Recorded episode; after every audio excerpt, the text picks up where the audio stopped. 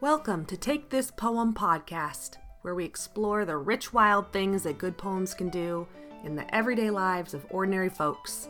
I'm your host, Mary Guidis. Whether you're a longtime poetry lover like I am, or just barely interested, I invite you to take this poem. I hope it amends the soil of your life.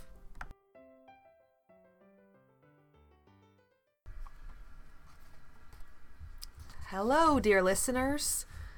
That was a long break. That was longer than I intended to take, and I hope I haven't forgotten how to do this. I was on sick leave for a while, and it took me a long time to get my energy and motivation back. In fact, I lost it so much that for a couple weeks, I didn't even feel like I cared about poetry. That was sad. It wasn't a good state. I can tell you it's better. Life is better when one does care about poetry. So I'm back, and that's why we're here together, right? To help us stay in a place where we're in a more fully human and flourishing mode of caring about poetry. So getting sick and then getting well again is always an interesting experience, isn't it? That having good things like energy and appetite and function, efficiency torn out of your sweaty little hands, and then given back again slowly after a few days and weeks. I've been through that enough times by now that any night I get in bed and I'm calm and comfortable, I notice it and revel in it and thank God for it.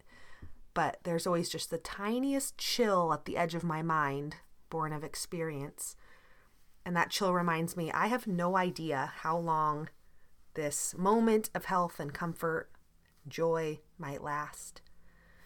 And the funny thing is that shadow of awareness that I don't really know what's in the future, and chances are there's pain and loss there because that is how lives go and how they end. It only adds to my glee in the moment as I wiggle around in my blankets, getting ready to settle down for a cozy night's sleep. The two poems I brought for you today, in my mind, fall into that theme. The first is by Sharon Olds. And with that one, I'll do my traditional read, reflect, read again pattern. And then the second poem is by Jane Kenyon. And that one I will just read once to end the episode. So I'll start with Sharon Olds' poem called True Love. And as is typical of Olds, this is pretty open about sensuality and sex. And so maybe that will help you decide if you should listen to it on headphones or on a speaker where everyone in the house can hear. So here is True Love by Sharon Olds. In the middle of the night when we get up, after making love, we look at each other in complete friendship. We know so fully what the other has been doing. Bound to each other like mountaineers coming down from a mountain, bound with the tie of the delivery room, we wander down the hall to the bathroom. I can hardly walk. I hobble through the granular, shadowless air. I know where you are with my eyes closed. We are bound to each other with huge invisible threads, our sexes muted, exhausted, crushed, the whole body a sex. Surely this is the most blessed time of my life.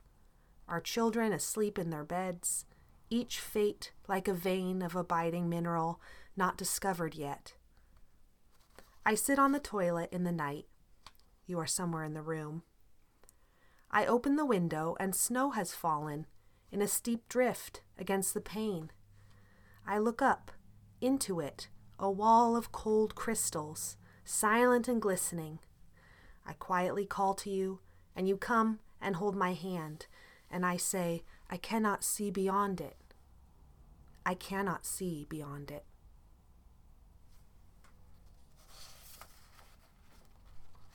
When I first read this poem, those last lines gave me, at the same time, a thrill of recognition and a darker chill. There was a thrill, I think, in the way the poem just opened up in that moment. It went from interior to the outdoors, from warm to cold, from present to future. It captured that surprised magic feeling of looking out the window at night and seeing fresh fallen snow. That doesn't happen where I live very often. A moment that feels set apart. And the repetition of I cannot see beyond it. I think that was part of the thrill. My spine can get tickling so bad from a good repetition, and this is a good one.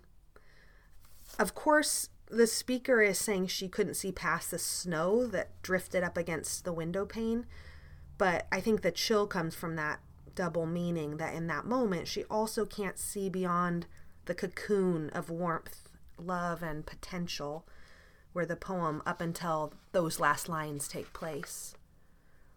So I want to look at that cozy cocoon a little bit. There's a lot of beauty here, isn't there? I love the lines. We look at each other in complete friendship. We know so fully what the other has been doing. That has to be one of the best marital intimacy couple lines ever.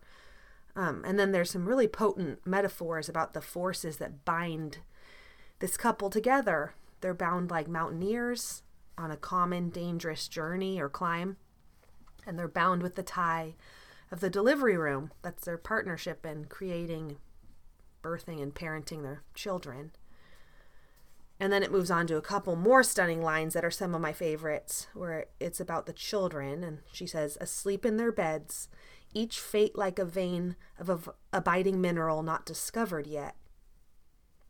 First of all, the sounds in that are just really good.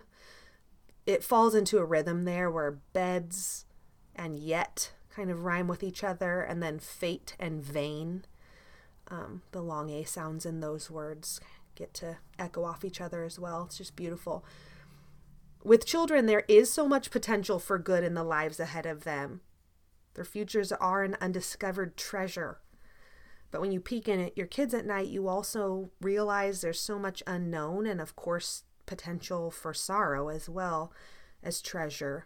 You wonder what pain will these children go on to give and receive in their lives. But for now, in this moment, in the poem, they're warm, safe, and they're tucked in their beds. After I had known and loved this poem for a while already, I learned that Sharon Olds actually wrote it many years after the time it took place.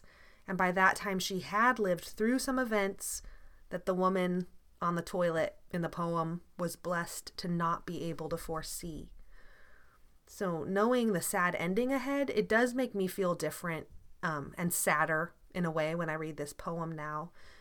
But honestly, it also adds to my awe of Olds that she was able to recreate this scene of hope and comfort so fully and convincingly and so free of bitterness, even though she knew when she wrote it, by then she knew what lay beyond the window.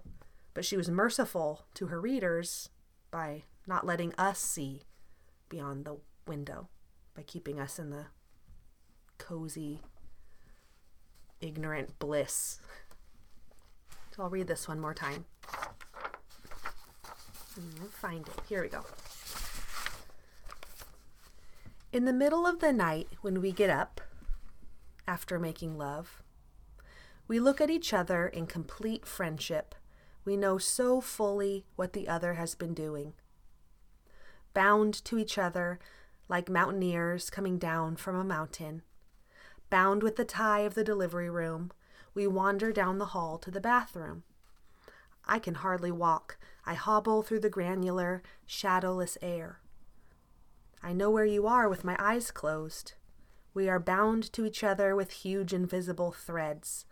Our sex is muted, exhausted, crushed, the whole body a sex. Surely this is the most blessed time of my life, our children asleep in their beds, each fate like a vein of abiding mineral not discovered yet. I sit on the toilet in the night, you are somewhere in the room. I open the window and snow has fallen in a steep drift against the pane. I look up, into it, a wall of cold crystals, silent and glistening. I quietly call to you. And you come and hold my hand, and I say, I cannot see beyond it. I cannot see beyond it.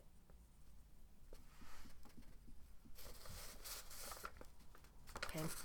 My other poem might help soothe down anything that got riled up by that one. It's on a similar theme, but it's by Jane Kenyon, and so many of her poems feel like beautiful bedtime stories to me. This one is one of her most famous. You might have heard it before, and it's also one that's a wonderful candidate for memorization if you're in the market for such a thing. It's called Otherwise by Jane Kenyon again, and it will have the last word today. It goes like this. I got out of bed on two strong legs. It might have been otherwise. I ate cereal, sweet milk, ripe, flawless peach. It might have been otherwise. I took the dog uphill to the birchwood. All morning I did the work I love. At noon I lay down with my mate. It might have been otherwise. We ate dinner together at a table with silver candlesticks. It might have been otherwise. I slept in a bed, in a room, with paintings on the walls, and planned another day just like this day. But one day, I know, it will be otherwise.